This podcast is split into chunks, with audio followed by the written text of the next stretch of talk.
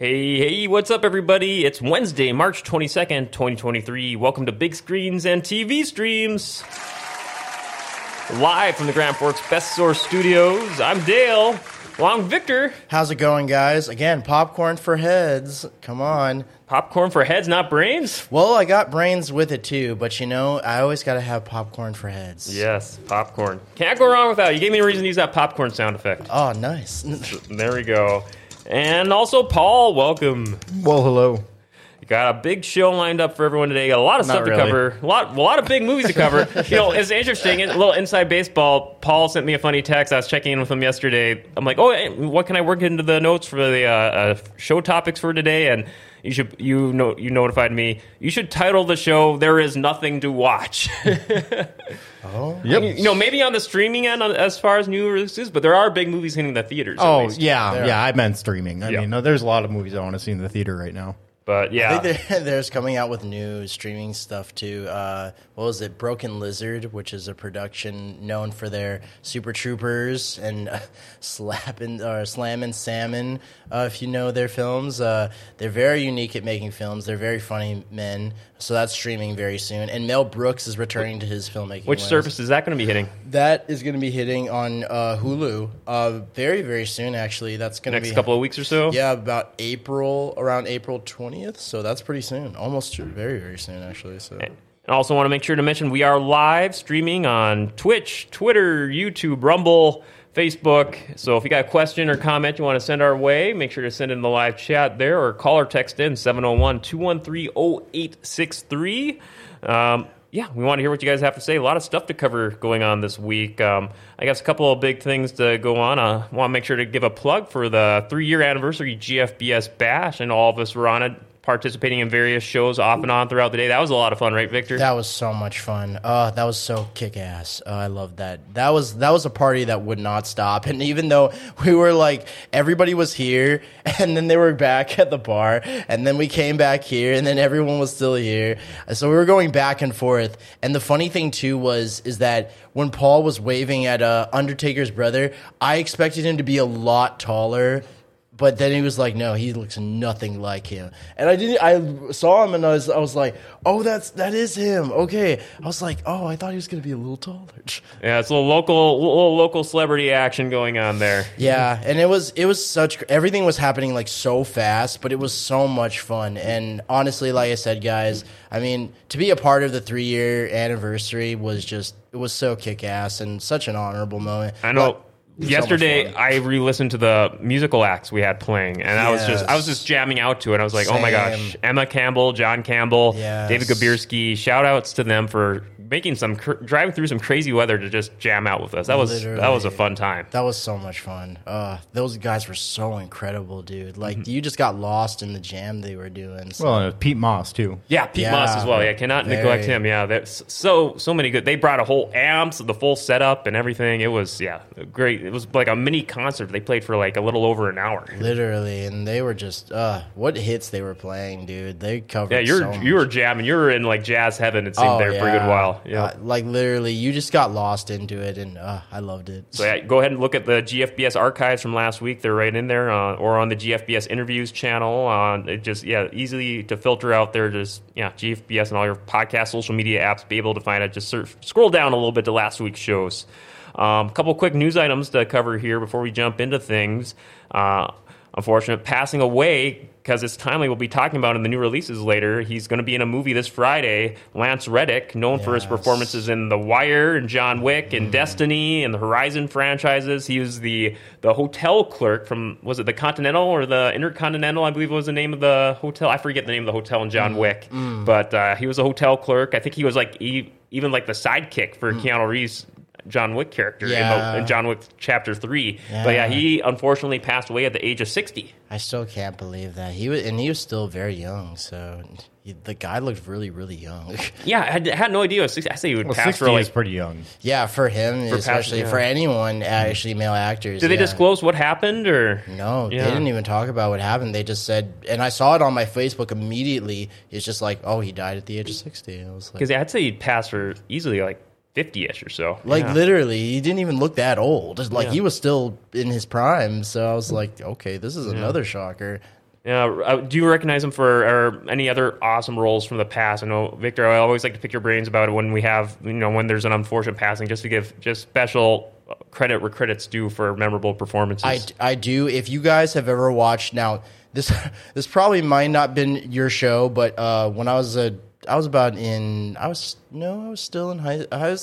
middle school, almost going to high school, and I was watching the show Oz through middle school and high school. When I found out, because he was so good in that show was way too extreme for anyone who watched about HBO. The prison one? Yeah. Okay. And that was way too extreme. It's not like what you think. I've seen one or two episodes. It's from the one or two I remember that was. I'm like, wow, HBO is pushing the envelope. Yeah, and back in the day, they could do that. Now it's almost kiddish, and they have to be kiddish. But now, back in the day, yeah. He was so good in Oz, and he was... he was one of the prisoners in there.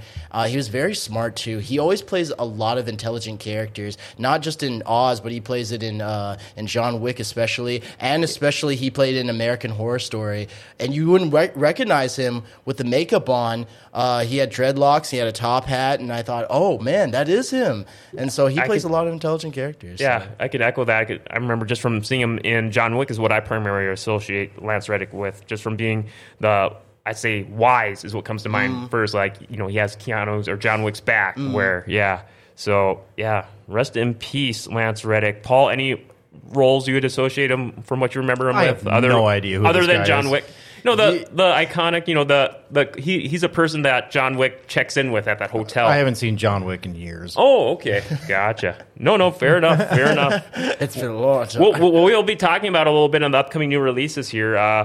I got two other quick news items. I'll do one other one here real quick here before we hit our next ad, or our first ad. Quentin Tarantino's 10th and final directorial film that he is announced. He's said for many, many years that he's only planning to direct, keyword direct, 10 movies. He announced it. It's going to be called The Movie Critic. No other details were given, no preview or any synopsis, anything like that. But, I mean, that alone gives me a lot of good speculation on where to go from there because he just released his first book a few months ago. Was it cinema? It was like film criticism is what was the basis on it, or just film in general, film philosophy, like that. And I honestly wanted to read that book so freaking bad, like really so freaking bad. It went out of, you know, like Target so quick, and I hopefully will find it and read it because I wanted to read the book so freaking bad. But yeah, I'm not surprised that he would do a movie called The Movie Critic. Now, I know he wanted to do another Kill Bill. I know he so badly wanted to do another Kill Bill, but I don't think he had enough time to literally do it. And he did say, I want to do 10 films because I don't want to be that guy. Like, I don't want to be the guy who is 90 and still can doing films. And that's fine, but I think he's too good at it. So, I mean, I think you should just keep going. Yeah. I think he'll still be doing screenwriting, and you know, he's dabbled in acting before. He's really good at acting as well, so I think we'll still see him. Yeah, I know. And he maybe won't after stop. Enough time passes, I could see him returning to the director's chair, give him like a decade to get it out of his system or something like that. Because I know he loves the process, and knowing him. He, as he said, I didn't go to film school. I went to films, and I'm the same way because you cannot expect someone to say that and then stop making films because he loves the process so freaking much. He's like, I don't want to, you know, say that, you know, my material is, I just love the material. Like, I'm not saying my films are better than anybody else's. I just want to say that I love the material. Well, I know I'm a big fan of watching behind the scenes features, and they show a lot on the movies he's directed that they show him just constantly, almost like an everyday just quote to his cast, just like between scenes. What's the key? What's the first rule we like to do on set, or first saying on set? Yeah. We love making movies. Yeah, we love making movies. Yeah. Yes. Yeah, applause for that. So look for more discussion for that to come. I know, I think on an upcoming Weird Cinema, not this week, but next week, I think the movie to be covered is Once Upon a Time in Hollywood. Yes. I think it'll be Icky's first time covering a Quentin Tarantino film, so keep a lookout for that. I still love this. I will always say this because I have to. One of the best scenes in that movie, there's a lot of great scenes in that movie, but the best scene is where Brad Pitt takes on Bruce Lee. I'm looking forward to talking about that in a couple weeks here.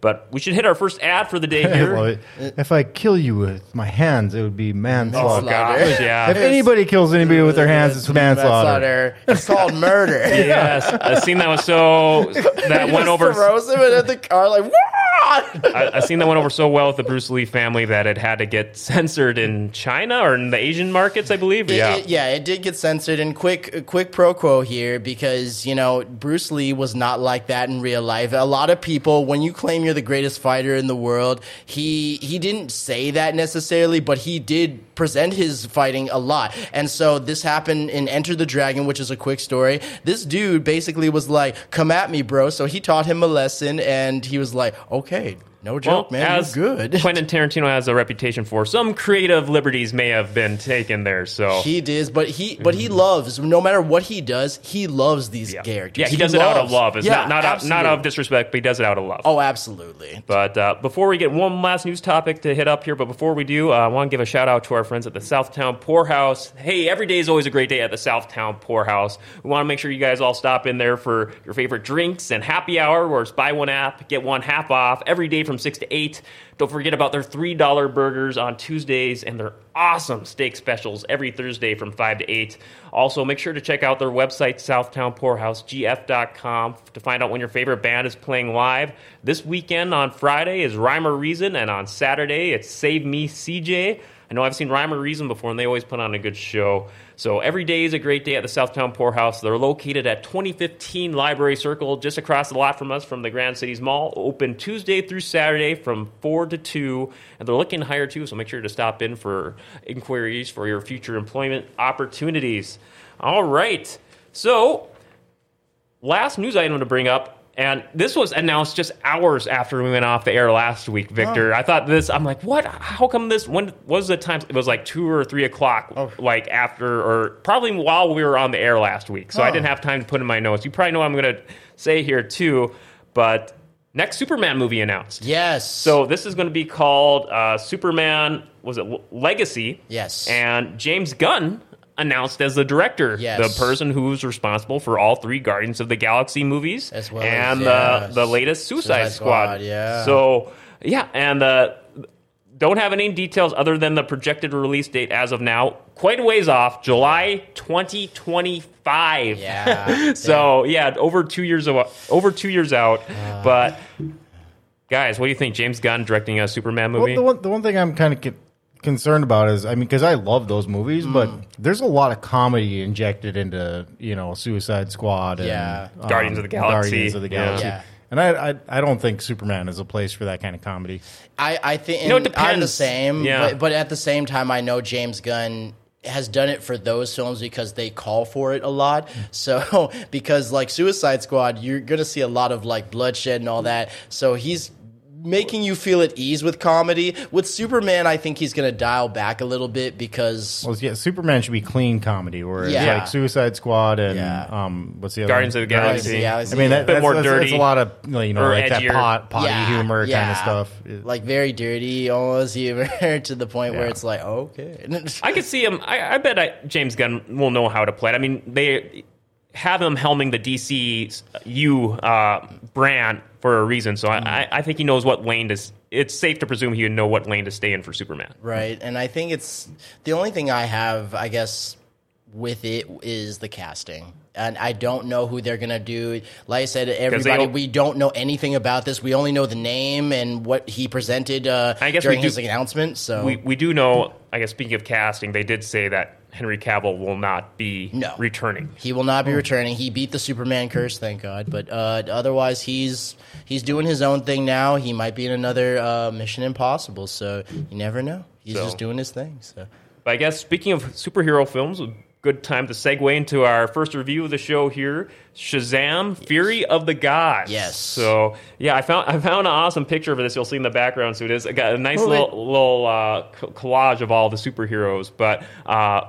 I know, first Shazam, what did you guys think of the first Shazam before we get into the second one, where, you know, we got the teen kid who gets warped into this other realm, and this wizard gives him the powers to say the keyword Shazam and turn into this larger-than-life superhero, but with the brain and mind of a 13, 14-year-old. Yeah, I'll tell you about the first one, because I remember when it came out, I wasn't a huge fan of it. And so now that I know that the second one was coming out, for the last week, I've been watching the first one, analyzing it. And I've been watching it for a week because every time I turn it on, I get another 10 minutes in and I fall asleep.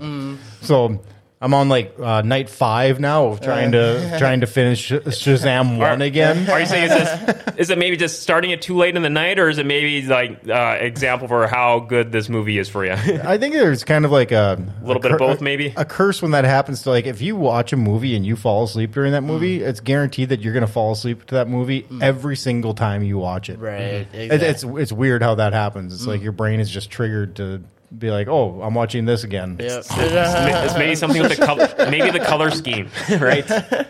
I mean, other than that, I mean, it's kind of cheesy. The special effects aren't too bad. The villain in it, I think he was also the villain in Green Lantern with Ryan Reynolds. Yes, Mark Strong, very good actor. I thought he was going to be Black Adam. I wouldn't. I mean, I think he could have been, but he's more like that kind of dastardly villain, like he's not that overimposing and very strong. No, I'm totally cool with The Rock doing it. Yeah, and he couldn't be Black Adam because he's in the first Shazam movie. Yeah. So I mean, it would make sense. He's good at playing villains as well as heroes, but I just don't see him playing the very like. How do I even say it? It's more like a.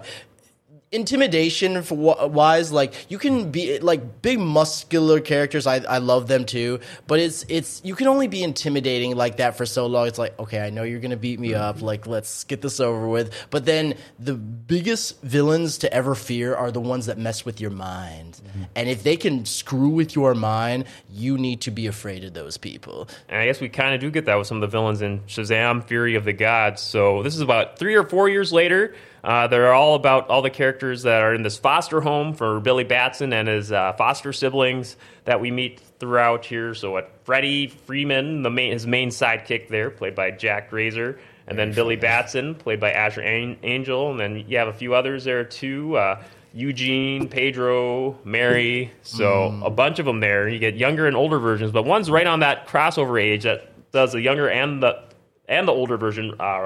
That's Grace Curry plays both the superhero form and the foster child form. Yeah, so. which is kind of funny because I think they had to do that just because some of them had, I think, some unexpected growth spurts. Yeah, and plus the kids had to be in there too, so it's kind of had to give back and forth between their characters. So and the first film hit 2019 and. Obviously, pandemic probably delayed this one a year or two more than anticipated. Probably a little bit, not very much, but and the first one was just as good as this one, just because it talked a lot about the theme of growing up. Yeah, and I loved that. So I kind of had mixed feelings on the first one. I mean, the special effects and action, that was all fine and good. I was glad to see it in the theater for that reason. But as far as the film as a whole, I think it appealed more as, I think I mentioned this last week too, more family-oriented, more kid-oriented. I think I thought the writing didn't appeal to me, but I was fine with that because I was like, this is obviously more of a younger kids or family-oriented, or for big fans of if you had a lot of familiarity with the comics, I could see how that would have resonated more with you. Yeah, which is what I loved. I loved the character when it first appeared in Wiz Comics. Which was such a cool brand to even say, like, Wiz. Way back in the Fawcett days. Yeah, and the cool thing was about it, too, was that, this kid, it told the story of this kid. He had a really crappy life where his uncle was trying to steal his fortune, and he didn't know anything about it, but his uncle did, and so the wizard has been keeping tabs on him for so many years, and then he literally, got transported to this big cave where, all the seven deadly sins were there, and he was like, I've been watching you for some time, Billy, and I want you to be this champion because you are worthy, you are pure of heart, and that's why I chose you. And the funny thing about this, too, is that in the second one, he really is put to the test with his powers, which I loved. I loved it in the first one, too. He is put to the test as well, but it's more in the second one where he has to really embrace. And, you know, speaking of the wizard, he plays a bit more of a prominent role in the second movie. Yeah, which I thought was crazy because I was not expecting him. I thought he was like all he had his party. They're done with him. Yeah, that's what I thought, too. Maybe a brief cameo in the second one, but no, he's a bit of a supporting character. Yeah, that's what I thought, too. I thought, didn't you turn to Dustin? That's why I like when he's like, you're still, we have a lot to talk about. Yeah.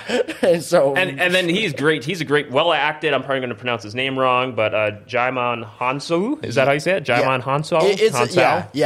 He's a very good actor. And if you've seen him in Blood Diamond or Beauty Shop or just anything in general, or he's the voice of this very dastardly villain in How to Train Your Dragon 2, his voice is just raw. Like, he yells. Like, he doesn't just yell. He's like, yeah! Like, he gets into it. So. Wait, are you talking about Othello? Yeah, he gets into it. Like he didn't even, no, wasn't that his thing? Didn't he play Othello? Wasn't that his big breakthrough? If I can. What film was that from? Or Othello. That's a Shakespearean play. I remember I've heard of the play, but I guess I thought there was a live movie that was made, and that was like his first. Oh, I guess I'm unfamiliar. People are watching the chat and verify like for us, maybe. It was something like that. I don't know. But anywho. So I've never seen Shakespeare in his filmography, but I think you check back at that. So it's interesting you bring up, you know, kind of uniting, family-oriented. That's kind of like the big theme going into this movie is Billy Batson is trying to keep the family together. Yeah. They're all seeming like they're starting to age out of the foster system, and they all kind of want to have their own time. Now his family, his siblings have superpowers, as the first Shazam ended up in the final act. Hey, they all have superpowers, and now he's trying to keep them together. He's feeling they're starting to drift apart. And in the meantime, you have the trio of antagonists introduced to this movie: Hespera, Calypso, and Rachel Zegler, played by Helen Mirren, Lucy Liu, and Rachel Zegler as Anthea, respectively. There. So, how did you like these villains introduced for this film? I know I think we've seen Lucy Liu in a couple of things, but we don't see her as often as we used to, it seems. Hey, really quickly before you go there, what was the name of the actor that I was supposed to look up for that Othello thing? What's his name? Djimon Hounsou, with a D at the Djimon. That should be at the bottom left there. I got it. All right, I got it. You guys continue. Yeah, the D is silent. So what did you think of the villains here? Do you think they presented themselves as a formidable trio for the Shazam family? They did. And I liked Lucy Liu and whatever she does. You know, and like we said, we didn't see her in a lot, you know, being that she had been in Charlie's Angels, both of them in the early 2000s, and she had been in Kill Bill, which is very good in Kill Bill. And we've seen her. I thought we saw her in just one other thing than like the last year or two. Recently, I'm just drawing a blank on it. She was in a detective show. It ran for a bit of seasons here and there. Then she kind of disappeared, and I think she kind of wanted to either be a mother or not, but I think she kind of went back and forth with that, and then she came back, you know, and in this movie, which I thought was incredibly well. Helen Mirren, for that matter, I mean, Helen Mirren's good at whatever she does. Like, wow. Yeah. At first times they present themselves on screen, you're like, wait, why they're having these? At first, your mind may be going, wait, these people may. At first glance, may seem like they're in their twilight years, possibly, but no, that's not the case. They have their own special superpowers, and then they gain the wizard staff at the beginning of the film, and they definitely use it to take advantage, have the ability to sap away the Shazam family's powers, which I thought was kind of weird because at the same time, and just to give a quick synopsis to this, the funny thing about Shazam's powers is that, like, for example, when Captain Marvel, who he is originally known as, and I'll tell you why. Shazam actually is the wizard, yes, but when he says the word Shazam, he turns into Captain Marvel. But the only reason that they couldn't name him Captain Marvel is because of Marvel Comics back in the day, and you know DC didn't want that lawsuit on them, so they're like, change the name. The long and short of it was DC forgot to renew the copyrights, and exactly. Marvel was like, hey, we got a small window to get this, and since we're Marvel Comics, we should get this. And by the time that they were able to renew the rights, as Dale said, it was already too little, too late, and they already owned it. And so, but they did sneak in a Captain Marvel reference in a way where they have plausible deniability to get away with that. I thought that they were pretty clever. That's what I thought too. I'm like, oh man, they said it. That's kind of one of the side plots of this film is where you have when Shazam is in his grown-up form, he's like, I don't have a name. Yep. And then they, I won't say how, but how they get there to name his character was, you know, okay, you know, that works. Oh, absolutely. And the funny thing, too, was I didn't think they were going to do this, ladies and gentlemen, but they actually did. So if you were like me when I was a little kid and you watched the Shazam TV show growing up like I did. It was like from like the 70s or so, yes, right? Yeah, and the man who played him in there, he's in the movie. And you'll see him in there. You'll see him in there. He's wearing the same thing he was when he was in the 70s. And he doesn't look a day, he doesn't look that old at all. He looks the same way as he did back in the day. And he said, Captain Marvel. I'm like, no way. I didn't think he was still alive. And I thought, what a great reference to put Warner Brothers in. They're like, hey, you want a payday? Like, literally. And he was just like, I lost my freaking mind in the theater. And I was like, oh my God, dude, that's him. That was like when I was watching when I was a little kid. One of those awesome little Easter eggs they snuck in there. It was just as amazing as when they got my girl for Wonder Woman 1985 and Linda Carter. Yes, Linda Carter, man, and she still looks as good as she did back in the day. So I mean, like, there are so many awesome Easter eggs, cameos, maybe not from other characters in the DC universe. Isn't Shazam supposed to be actually more powerful than Superman?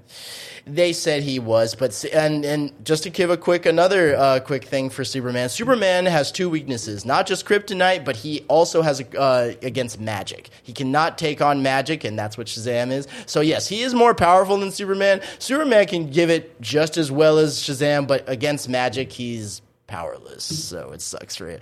Because in the Justice League episode, which is one of my favorite, when he literally is like grabbing him, like bear hugging him, and he says, Shazam! And then it just like lightning strikes his chest and just burning his chest, literally. And then he takes him, and then when he says Shazam, he turns back into Billy, and then he says it again. He's like covering his mouth. He's like, fight's over, son. And then he ties him up and puts him over there. And it's like, I win now. So, Victor, I know we love superhero movies. I know we can go on forever, but we should probably wrap it up in a minute or two here. Couple of quick final thoughts, key highlights from the film that stood out to you. I loved it. I just loved it just because, you know, the themes of growing up and just having power and using it responsibly.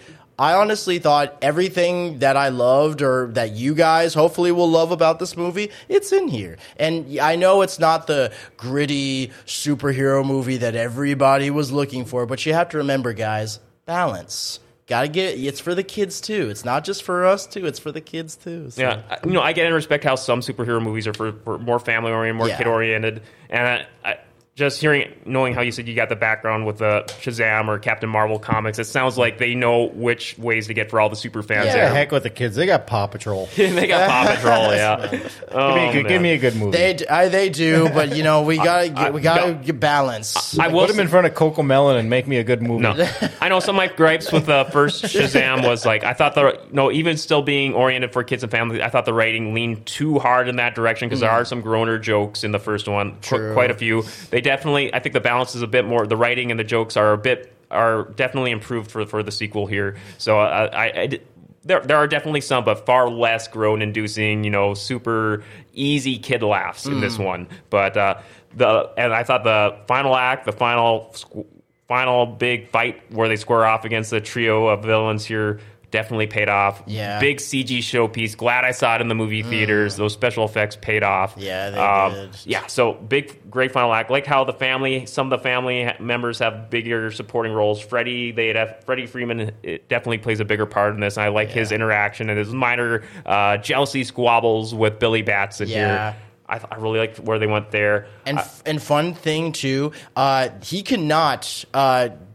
do his powers at will. So when he says Shazam, he can't just do it at will because if Billy is not there to say Shazam, which he gave all of them his powers, they can't do it because he'll turn back in his regular form and he has to stay that way. So like, especially because he has a broken leg in the comic books and he can't, you know, he has to turn back into that, which sucks, but that's just how that is. So and then I guess this last couple things, some really good Easter eggs and references. We mentioned most of them. I don't want to spoil some other characters that appear in here, but definitely I will make sure to say stay past the credits. There's two awesome post-credit scenes. Yes. Some really good jokes in there. Yes, there is. It's safe to say definitely stick around for both of them. Yes. And then...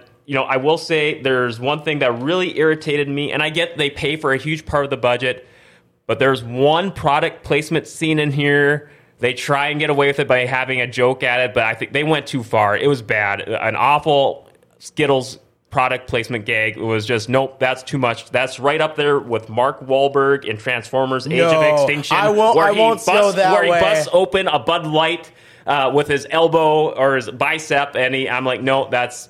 I get it pays for the budget, but it just did not work for me. It was overkill. At least Shame on you, Warner. At least they didn't throw it in your face like they did in so many other Michael Bay movies. Literally, the product placement is right there. They threw it in your face. This isn't a Michael Bay movie, is it? No, it is not a Michael Bay. Thank God. I mean, it's like a quick 20-30 second gag, and it's done, but it's still, for that 20-30 seconds, it took me out of the movie. It was not that bad. Honestly, ladies and gentlemen, Transformers is a 2-hour Dodge commercial. Like, literally. And I'm going to tell you guys something, ladies and gentlemen. If you're going to do a product placement in movies, do not, and I swear to God, do not put your products right in front of the screen, honestly. Like Michael Bay, you are guilty of this. Victoria's Secret, Bud Oreos, Bud Light, Xbox. Like, really, dude? We get it. We know you had to pay for your movie, but the fact that you can't hide your product placements, like they did in Castaway. Literally, Wilson was the biggest product placement, hid him. It was awesome, though, yeah. It was a fun character. Yeah. Come on, Michael Bay. You're better than that. We'll have to agree to disagree on this one. I thought it could have been done better. It was bad. It was groan-inducing. But, but you know, agree to disagree. That's fine. Again, it's a little 20-30 second thing, and it's done with. But, yeah, for the most part, I really like this a lot more than the first Shazam. I wouldn't say I loved it still, but... First one I was probably about a 5 out of 10 on. This one I'd say, you know, about a 7 out of 10. But for the Shazam movies and on this curve for being family movies, you know, no, that's a good plus, thumbs up in my book. Victor, how about yourself? I give it a 10 because I love, you know. Well, you got the background, the familiarity with the characters, so. Yeah, and remember, guys, there are a lot of movie studios, they didn't know a lot about these characters, so they're doing. In this case, they're giving background checks a little bit to people who say, okay, read this, and then that will give you the leeway to this character. 10's a pretty hefty number. I'm going to watch it. I'm going to come back at you. Yeah, you're saying it's perfect. I'm not saying it's completely perfect. Yeah, you said 10. Yes, but I'm giving it the 10. But you're saying it's like a round up from like a high 9. Yeah, that's what I'm perceiving from you. Is that fair? I'll say it like that. I haven't even seen it. I'm going to give it a 6.5. Come on, don't give it such a low number. It wasn't okay. Think about it like this. I thought I was being generous. It's not as bad as the Batman movie In Your Way, which the Batman movie, ladies and gentlemen, was not that horrible. They just weren't used to seeing him as a detective. Oh no, it's all we're all living fun and games later. It's all fun and games. Yeah. But I get you. I get. I respect you, dude. It's you got the familiarity with the comics. It sounds like if you're familiar. Like a big Shazam Captain Marvel fan, you'll get a lot more out of this from what I'm understanding from you. Yeah, and then, you know, a lot of people are not going to get a lot out of it, so I do. You know, comparing it to the Rotten Tomatoes aggregates, critics, 53%, so kind of 50-50, take it or leave it. Yeah. Audience, way higher, 88%, so... Looking pretty good for the most part there. So I'm surprised. I'm really surprised. We should move on. Victor, we got a Fill Your Head segment for this week. Yes. Your topic for this week is why do we live in a world made of cardboard? Yeah, literally I had actually a funny thing. And speaking of Superman, literally he asked this. I was watching Justice League yesterday. And he live action film there? No, it was actually the cartoon. Justice League Unlimited, where he was taking on Darkseid, and he, I always think just that back to that question he had, and it was such a brilliant question to ask of why do we live in a world made of cardboard? Because he's such a powerful... Everyone thinks Superman is such a powerful man. He's like, oh, he's got all these powers. He's like a god. He can do all these things. I mean, the guy's got everything. And anyone who says he does, I'm sorry, you know nothing of Superman. I'm sorry. Or they just don't understand Superman from the perspective of how much he can do. He has to treat everything as if it was glass, like as that saying goes, or the phrase goes, a bull in a china shop, literally. He has to be super delicate with everything. Even if you even touch this, he could break it within an inch of his just touching it. A tap from us is different from a tap from Superman. Exactly. So, I mean, the fact that we live in a world full of cardboard and literally we have to be so careful. We have to, like, walk – think about how he is with everything. Like, we literally – when we say a word or we say anything, everything is so delicate. Yeah, it was like Superman 3 or something. Yeah. They had the museum and they had, like, this, like – 50,000-pound weight that was being held up by like one of his pubes or something. Yeah, literally, and it's like the strand of his little finger exercise. The string of his hair is that powerful that he can just hang it. And it was from the taint, like literally, and it's just it's so delicate, but literally, it's that strong. And it's funny because again, he's a very powerful person, but again, it's like the world we live in. We live in such a very delicate world now, where everything is like if you say this word. Oh no! Something's gonna get broken. You think Superman? Like, do you think Dude Wipes work on him? I probably. Superman, Brandon, Dude Wipes now available at all your fine retailers. You never know, man. It probably might. You know, get the XL edition. Knowing him, it probably would go over for it. What a great sponsor that would be. Yeah. That would be fun. Oh my gosh. I'm Superman, and I use Dude Wipes. Gosh. Hey, even Superman has to have his product placement in his comic books. I mean, heck, it wouldn't be surprising. I mean, the man goes through burning buildings, and heck, he pretty much fights villains on a daily basis. So, heck, I wouldn't be surprised if he did. I mean, there's not really a scratch on him. You can't really hurt him. I mean, besides the magic. Well, if anything, Batman would be the one, because he's the one that's in a leather suit all day. True, but at the same time, I mean, Batman can go back and forth with it. He's like, I know what I do every day. I do every night. So he doesn't sleep, and he doesn't really do it very much. Yeah, he pretty much stays up throughout the night. So that guy needs to sleep. Victor, I dug the metaphors you brought with us this week. Why do we live in a world made of cardboard? Yeah, good stuff, man. I mean, honestly, I feel like it's everything's so delicate now that we have to walk around like eggshells. But imagine what he has to go through every day. Like, he has to literally fly over everything, or else he could literally lift the earth and take us somewhere else. Even one punch from him, he would liquefy you in instance.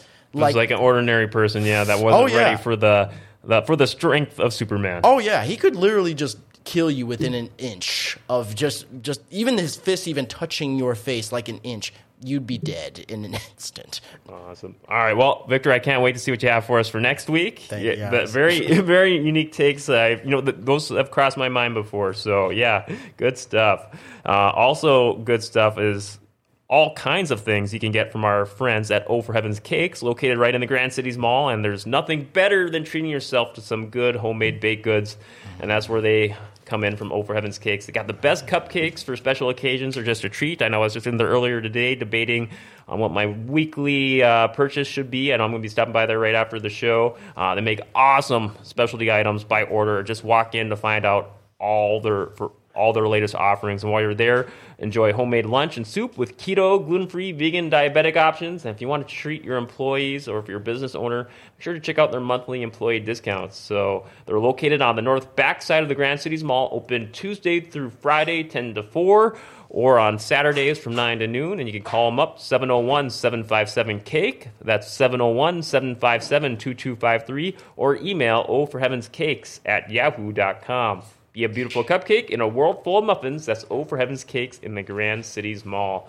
If you're looking for a cake job, well, O for Heaven's Cakes is hiring, so make sure to stop in and ask about their latest employee opportunities.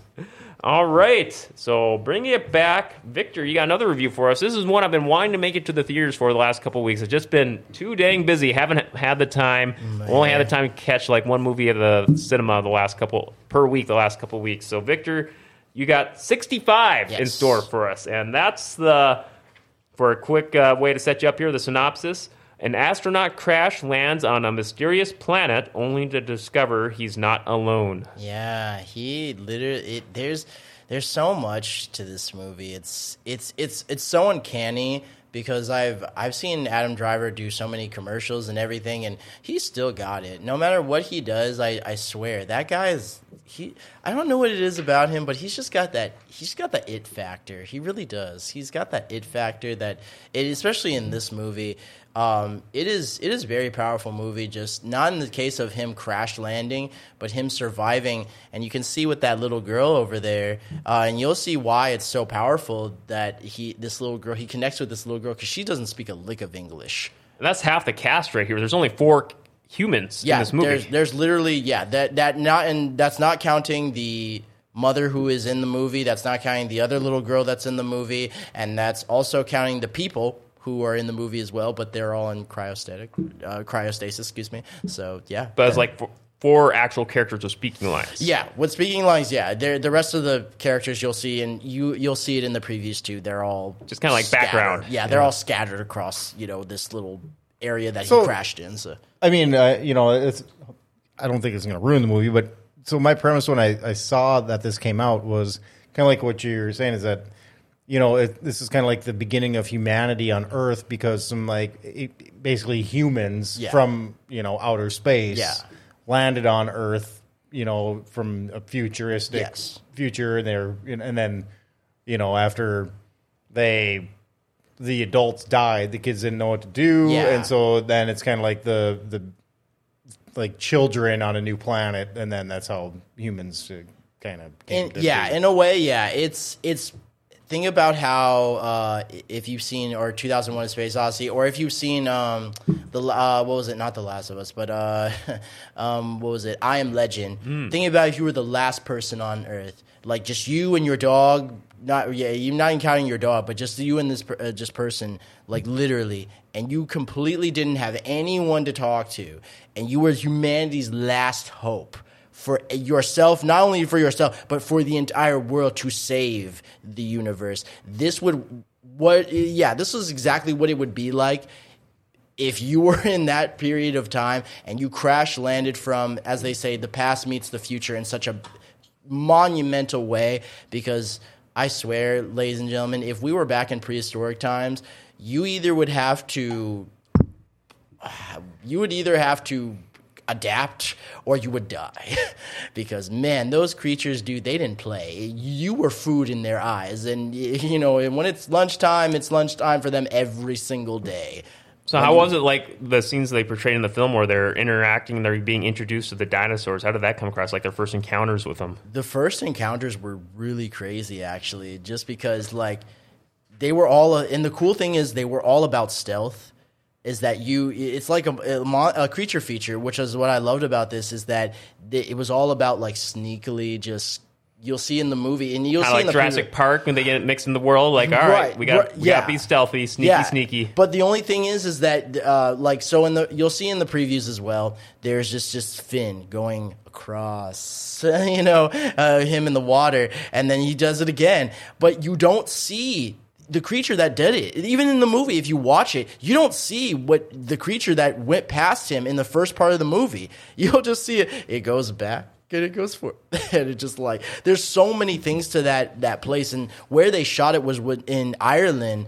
And I really want to find out which part of Ireland they shot it in. They just said it was Ireland and a part of Oregon as well in the movie. And they shot such a beautiful location. There's quicksand in that areas too. So I'm wondering if they shot it over there. They shot it in this field where there's quicksand. There's just so many things that could eat you alive.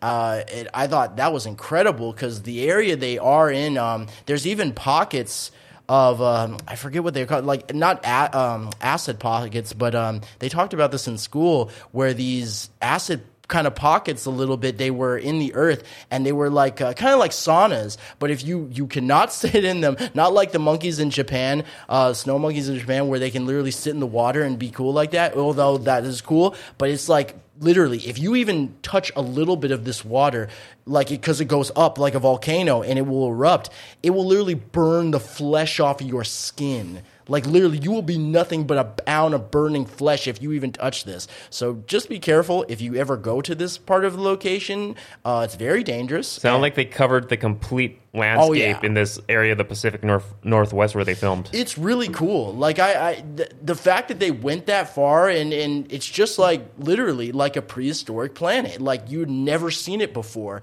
And that's what made this movie so cool. And like Paul said, it's like if humanity literally went back to literally this part of time, like, this was what it would be like. It's scary. It's frightening. You don't know what you're getting yourself into. The dinosaurs are literally everywhere, but you don't see them unless they jump out at you like they did in the second Jurassic Park movie when they're going through that tall grass and the raptors literally are just going through and just eating everybody, and then, bam, they just jump out of you. Yeah, so I guess speaking of the dinosaurs, how would you rate the special effects or making those come to life? I thought they were cool. Like, literally, they were like, you see dinosaurs, of course. Like, I wish they would have done it like they did in Jurassic Park, where they done...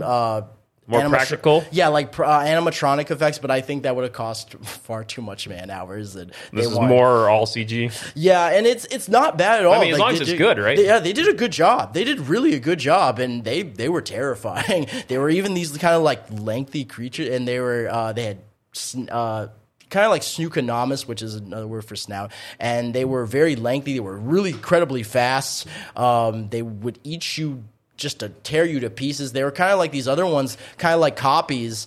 There were little dinosaurs that would, what they lack in size, they make up for in numbers. They will literally pile on you, kind of like hyenas. Once one jumps on you, the other ones will follow, and man, you'll be nothing but peel to the bone in seconds, and it's just really cool. So it sounds like it really delivered on as far as like the cinematography, the special effects, CG. But when it comes down to it, really is a good overall cohesive narrative. Wraps up pretty good. Absolutely, and the cool thing about it is the relationship between him and this little girl. And though it's kind of like a quick, I wouldn't even want to say the movie's that long because it's not, but it gives you a sense of like what he's trying to do in this movie. And the direction that they take him in, because Adam Driver, again, he's just got this it factor. And mind you, there's not many much characters in there. It's just him and, this little girl, even the mother and another little girl in there. And once you see the movie, it's like Dale said, there's not very much cast members in this movie, which I thought would made the movie a little bit more better, because when you do movies like this and you have so many few characters to work with, this is probably the easiest way to make, because you're not giving so many people, you're not trying to feed so much people. You're telling them, this is what you need to do. This is how the character works. So you can just give me a little bit of this, and then you're like, that's perfect. Just do what you really need to do. It's like Akira Kurosawa movies. He gives them one emotion and he wants them to act that emotion out. And then once they do it, it's like, I want you to stick with that the entire movie. And once they do it, they're like, okay, I get what you mean. All right, let's do this. So it sounds like it's pretty safe to say from your being your motive about it so far. Sounds like a pretty solid recommendation. Very beautiful. And honestly, the cool part about this little girl is, and she's so young, and I love when they take like unknown actors and they work with them, like professional actors and non-professional actors, and they work with them. I love the fact that you can get so much out of someone for not saying anything.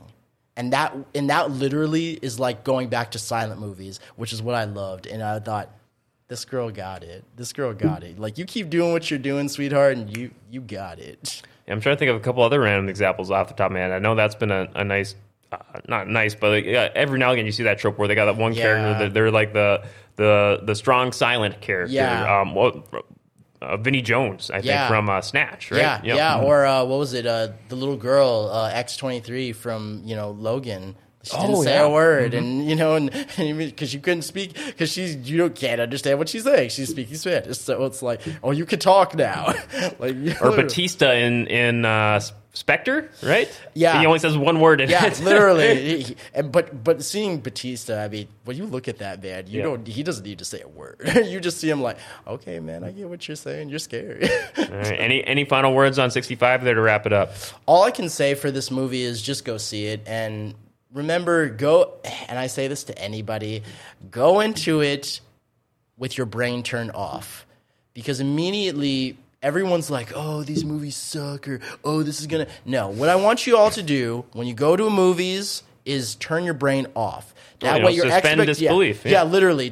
Take your expectations, everything about your expectations, roll it up into a little ball, and throw it out the window. Because the whole point of movies is to get lost. Mm-hmm.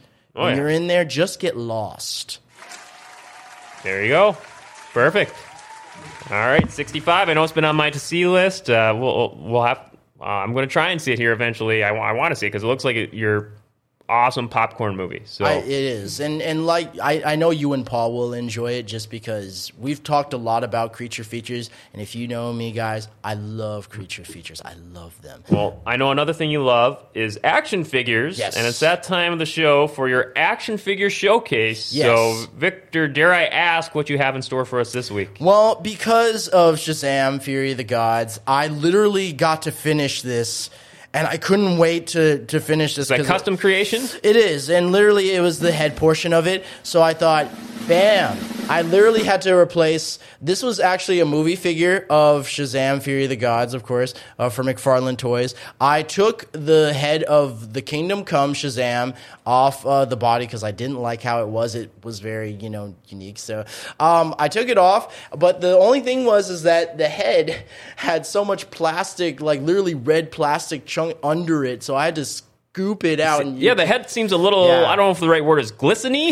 Yeah, I had to like stick it on. I had to glue it on because and stick the peg under it, and so to get it to move the way I wanted to. But it turned out the way I hoped it would, and it is a little glossy. I still have to do some modifications on it, but I did what I could, and shout out to my brother for giving me my Batman knife. It's so sharp and so great that it helped me with this. Get all the fine details in. Literally, so I was going to say, looking at it, first thing that comes to mind is it looks like something you could buy right at the store. Literally, and I was like, I wanted to make it look like that, but like I said, I know his face is a little glossier, but this body worked for him. Oh, and it's still good, man. Yeah, still good stuff. And I thought this would be so cool, so this is one of my favorite customs, and I have a lot of favorite customs of it, so I thought, why not?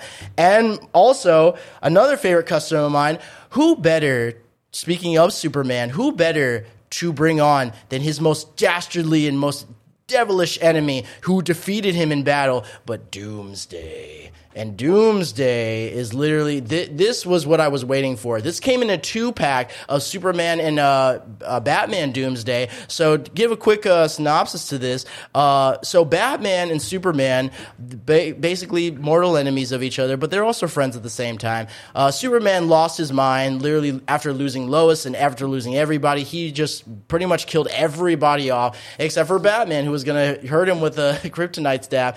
And literally he's like, don't you know you are nothing but a peon to me. So he literally infected himself with a Doomsday virus, and literally he just went ham on Superman and said, I thought you were the greatest, Clark. I really believed the world that you were going to bring us. But he literally just infected himself with the Doomsday virus and literally beat the living hell out of Superman like he did in The Dark Knight Returns.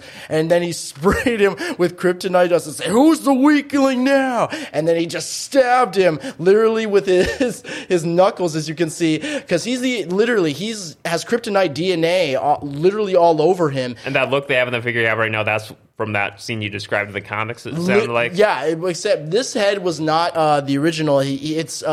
There's spikes literally like bat ears on him. So I replaced the head with the Doomsday head, and I literally was waiting for this figure because it came in a 2-pack. Now, this was originally what it looked like, and so I have a little bit more to do on him, but I thought, why not show him on this show because I really love Doomsday. He is the only Superman villain to ever kill the Man of Steel, which was such a hard... read for me. Historic death of Superman, and was that 92 or so? Yeah, give or take a year. That was almost that was in 90. That was 95 or 95-ish or so. Yeah, okay. 95. I just remember the black bag cover. That was a big deal. Yeah, and with blood all over the insignia, and I thought, man, I didn't know what I was getting myself into back then because I remember when I was a little kid, I read that comic, and it sucked for me because I'm like, well, nobody could kill Superman, but once they created Doomsday, and he came just from this test tube, and literally he shouldn't have been created because this guy should not have been led near a test tube because he created the perfect weapon weapon to kill the Man of Steel, and literally even Lex Luthor came to the funeral and was like, I met my match. Literally, I met my match. He did the one thing I could never do, kill Superman. But yet he was brought back to life, so just so everybody knows, you know, so it's not a complete downer. He's still around, obviously. Yeah, obviously, because you can't kill Superman. He's iconic. And the funny thing, too, there was a kind of like a two-parter to that story, which was A Funeral for a Friend, and Batman, literally, he was very emotional. Even though that they took on each other for many years, he... Yeah. Really respected him. So definitely one of the most landmark events in comic history. Yeah, so I thought, why not bring on two people who beat him in sense of powers as well as, you know, who defeated him. So there you go, Victor. Always love the knowledge and the figures you bring in each week, man. I enjoy it, man. Thank you just for letting me have them on. So. Well, yeah, can't wait to see what you have for us next week. And it's time for us to hit up our last sponsor, the River Cinema 15 and the Shire, where we want you to make them your next dinner and a movie destination. Now, both places are located inside the River Mall in East Grand Forks, and you can either dine inside the movie memorabilia laden restaurant, The Shire, or take your meal to the movie you'll be attending. Some of this week's featured movies are Creed 3, rated PG-13, Cocaine Bear, rated R, Year of the Dog, rated PG-13, and opening this Friday, John Wick Chapter 4, rated R. And we'll be talking about that here in just a bit, because it's time... we'll be talking about our upcoming releases next, but before we do, we want to make sure to remind you that all the complete listings for all the showtimes can be found on their website, rivercinema15.com.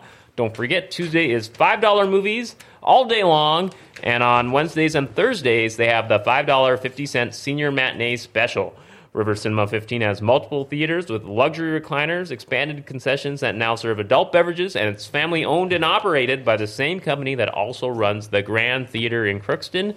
And for all their showtimes, you can go to morefamilytheaters.com. All right, so I guess speaking of theaters, upcoming new releases, it's time to hit up our upcoming noteworthy releases for the week. Excuse me. I got three notable releases this week. And if you guys are familiar with these or got anything to say, just jump right in. First thing I got is streaming on Netflix that just dropped within this last week, Shadow and Bone Season 2. And it's the adaptation of the books from author Leigh Bardugo. And it's from, I guess he calls it the Grishaverse, is the universe these all characters come from. The story follows Alina Starkov, an orphan who discovers she is a sun summoner, one who possesses a special power that gives her the ability to control light. And it's an 8-episode season, and it's based on the second book called Siege and Storm. Hmm.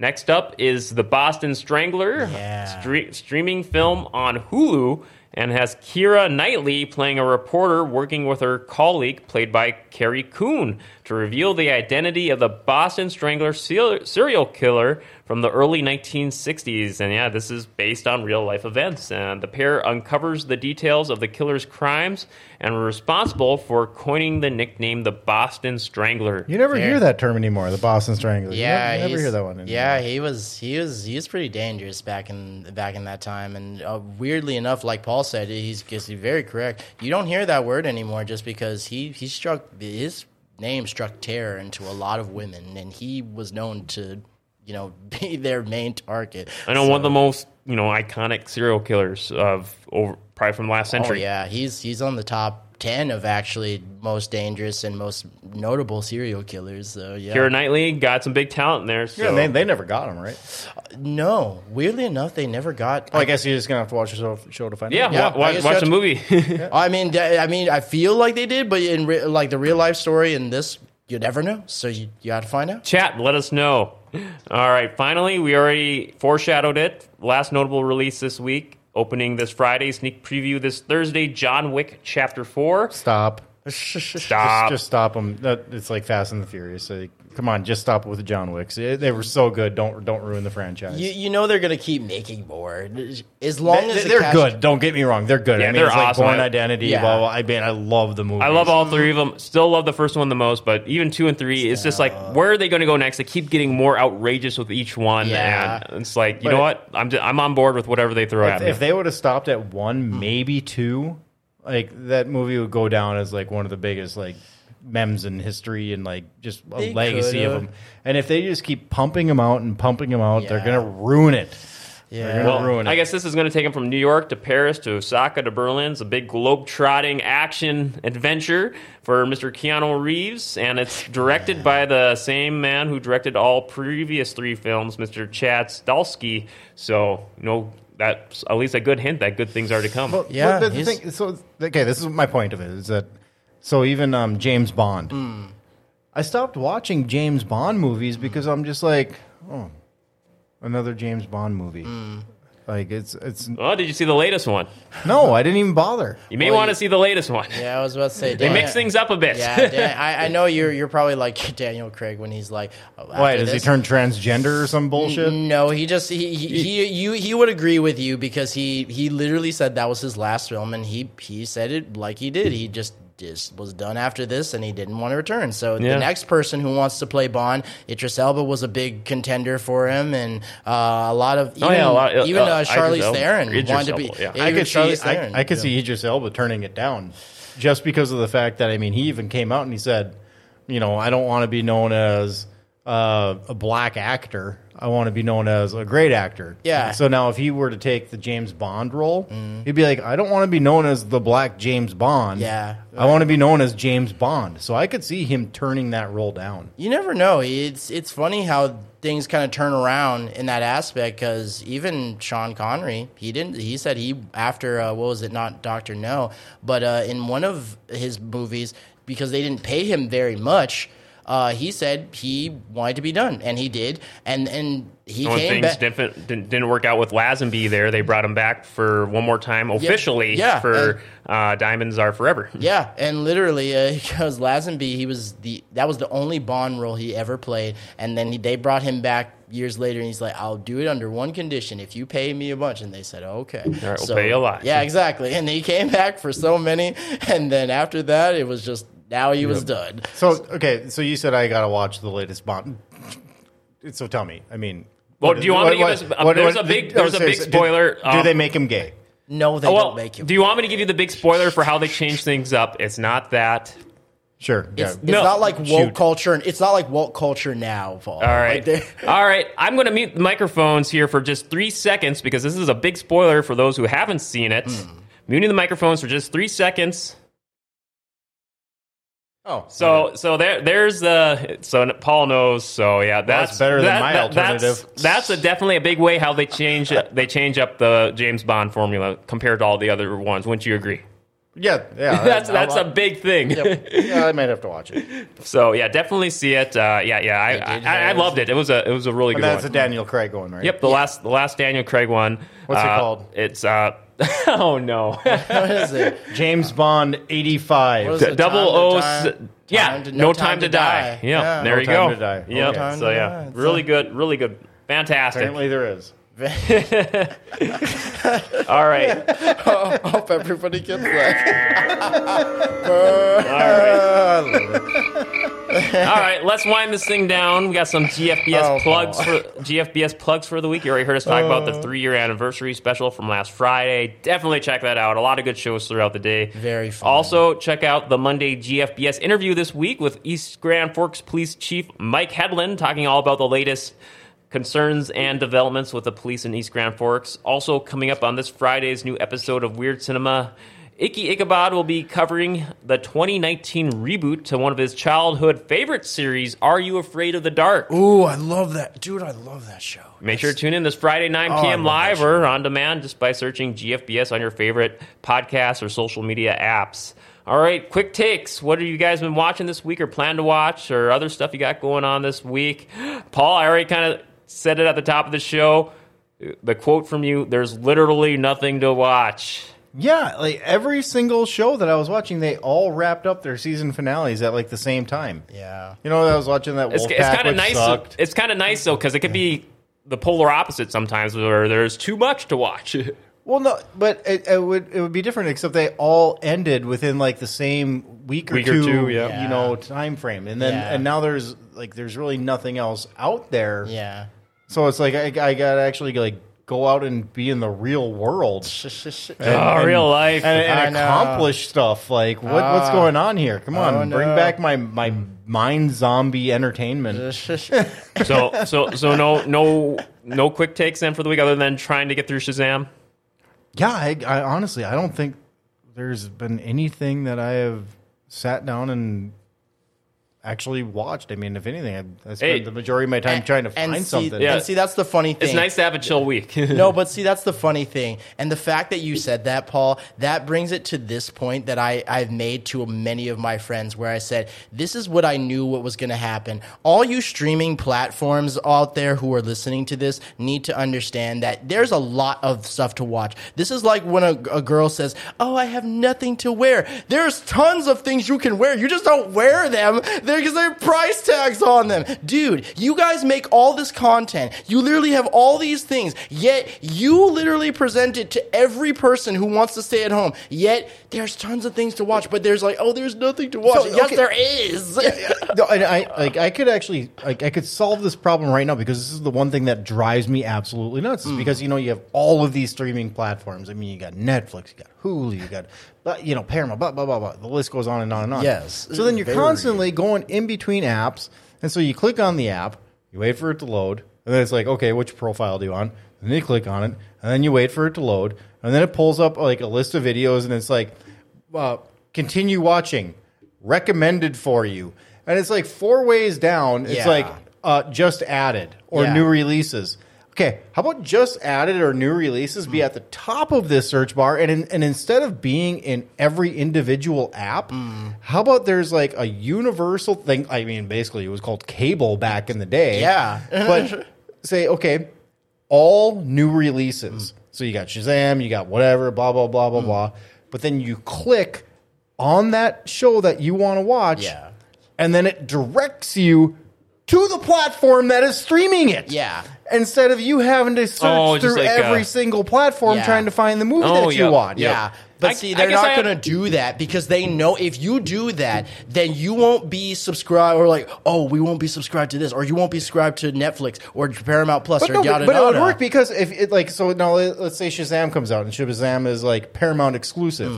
Okay, well, it's in the new release thing and I'm like, oh, I want to watch Shazam. And then it's like, zoop, and it takes you to Paramount. And it's like, no, it says sign in.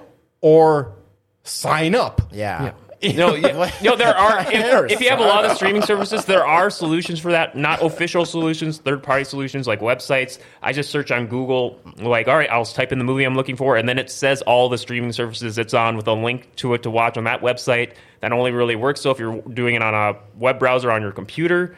Yeah, but you're way too future tech. I'm old school. I mean, I got my left hand. I got my left hand in pants and my right hand on the controller, and I'm surfing. Surfing channels. Why? Usually I just I pull up the web browser on my phone. I do a search. Okay, this movie's on Paramount. That would require two hands. My left hand is already occupied. I think you're making a little too much difficulty for how it actually is. Victor, are you saying it's actually as difficult as Paul is, or is it really that far fetched? Honestly, I'm on both of your guys' side because like Paul, I'm very old school, but like you, I am also future tech as well. The only thing is that it's making itself more difficult than it already needs to be because the fact is that you have so many platforms to put your movies on. But if you think about it for like even a second, it's crazy how all these platforms, even when we're talking about like Paramount or Netflix or Hulu or even Amazon for that matter, it goes so far beyond because again, you can sign up for it. It's not a big deal. I can already counteract it. She said, you know, you look it up, you Google it, see what it's streaming. So like 1923 or whatever it was, the new Yellowstone spinoff. So it's on Paramount, and it's also on either HBO Max or Prime or something, So all of a sudden I'll log into say Paramount and I'll be like, oh, Yellowstone, new episode. Let me pick up where I left off. And it's like, oh, wait.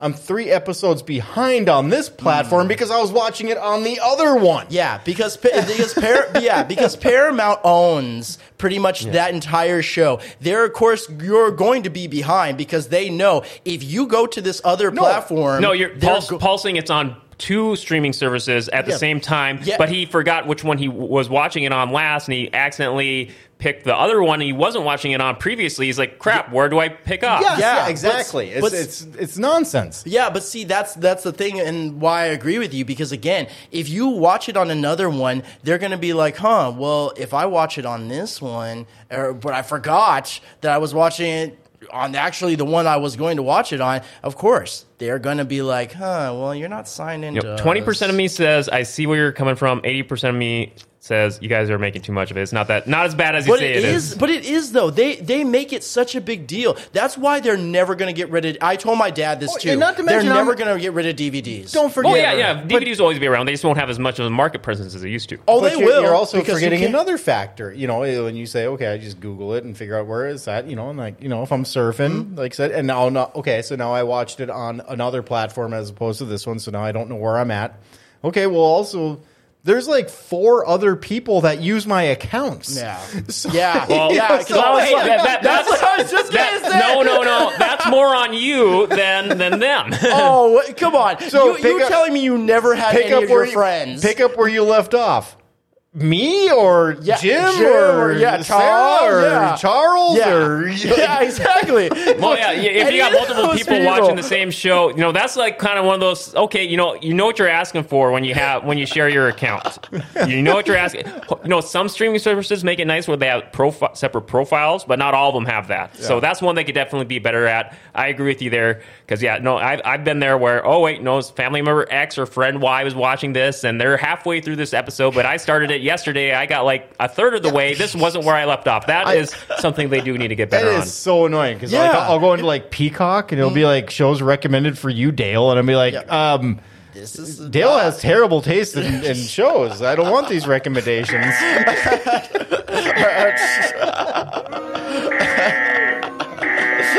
right, we're wrapping up this topic. We need to move on. We can go on. We can talk about this in circles, but. Of course, everyone's going to say everyone else has horrible tastes. So there you go. But I'm just kidding. Victor, we need to get to your quick takes. What do you got?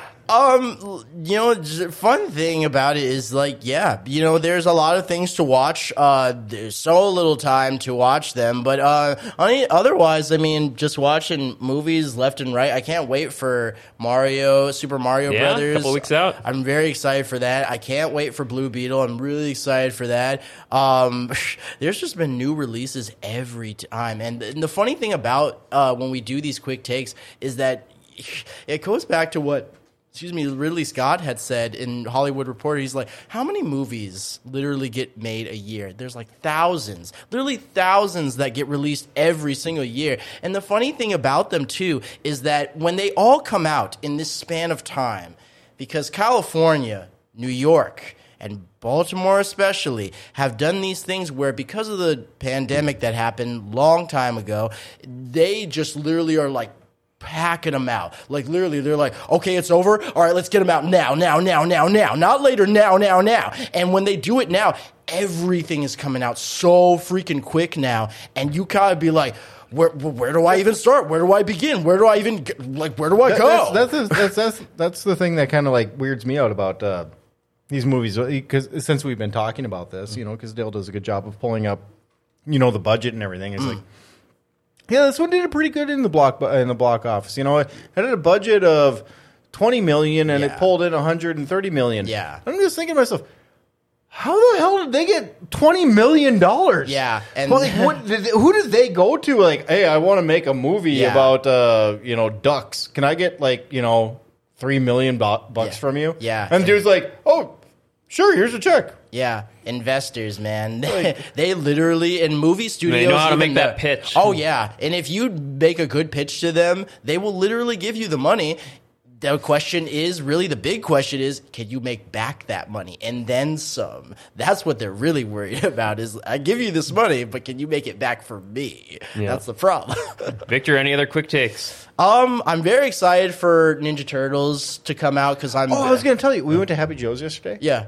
They have a Teenage Mutant Ninja Turtles new arcade game in there. Oh, did they finally get it in there? A brand new one. Oh, good. Wow. They actually finally got it in. Yeah, but now they got those stupid card things where you got, you know, you put your credit card in and you load up. Oh, they had to do those. And then you load up your card, and then so that way you load it with like... Yeah, you have no idea how much money you're spending, actually. I don't like those. I see that being more... Whatever happened to quarters? That's like more of a trend now. More of a trend with more family amusement centers. They got, you know, load up the card, put in $10, $20. You can't just put in like the exact dollar amount you want. It's ridiculous because quarters. I mean, you have your satchel of quarters. Yeah, literally. I mean, like that's what I miss. Even Mikey had said in Ninja Turtles 3, like, "Yeah, where do you put the quarter?" The oversized Slurpee cup you washed at home, hopefully washed at home of quarters. Yes. Oh, yeah, these little scan thingies it pisses me off. Yeah, I don't understand. How was the game? Did you get a chance to try it? It was nice to see that Happy Joe's finally upgraded their stuff because there was always broken. Everything in there was always broken. It seemed like they didn't have a single arcade game in there for a while. It was like,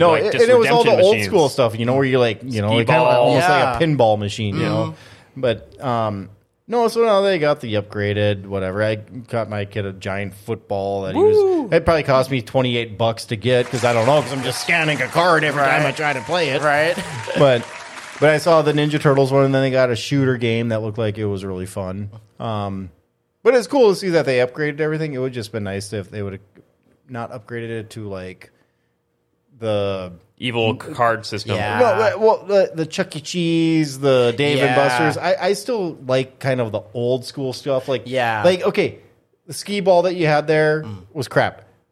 Just get a new skee ball. Yeah. Yep. You don't have to replace it with an arcade game. Yeah. Just get a new skee ball machine. Yeah. I like it when they have both. You know, give me some of the classic machines, like the skee ball, the basketball toss, or the whack-a-mole. That's why I like it. But they got a 12x12 foot area. They don't got that much space to work with. That's true. But it's always nice to see one or two arcade games just for tradition's sake. But that was the fun thing about Comic-Con when you guys were there, and I know you guys saw the arcade section that they had. It was quarters, man. Like, that's what I loved about it, and even I agree with Paul because, like, again, I can't do the card thing, man. Well, and another thing is sorry, this is kind of going long now, but another thing that's silly is like all these new arcade. They're like these giant screen, $3 a credit. Well, even like the claw game. I mean, the claw was like this. You know, I mean, I got a football this big out of it. Yeah, and so. I mean, you're taking up half of the room for a claw. I mean, it's cool and everything, but for a space that size, you could have put like 5 machines in there for that one that you put in there. Yeah. That was a huge trade-off, Yeah, so anyway, it may work well. We should, and they were really skimping on their sauerkraut on their Happy Joe special. I'm putting you on blast, Happy Joe's. I asked for extra sauerkraut, and I didn't even get the pizza covered. Oh, man. Yeah, get this. I need to hit up their lunch buffet. That was an old favorite of mine for a long time, but it's been a while.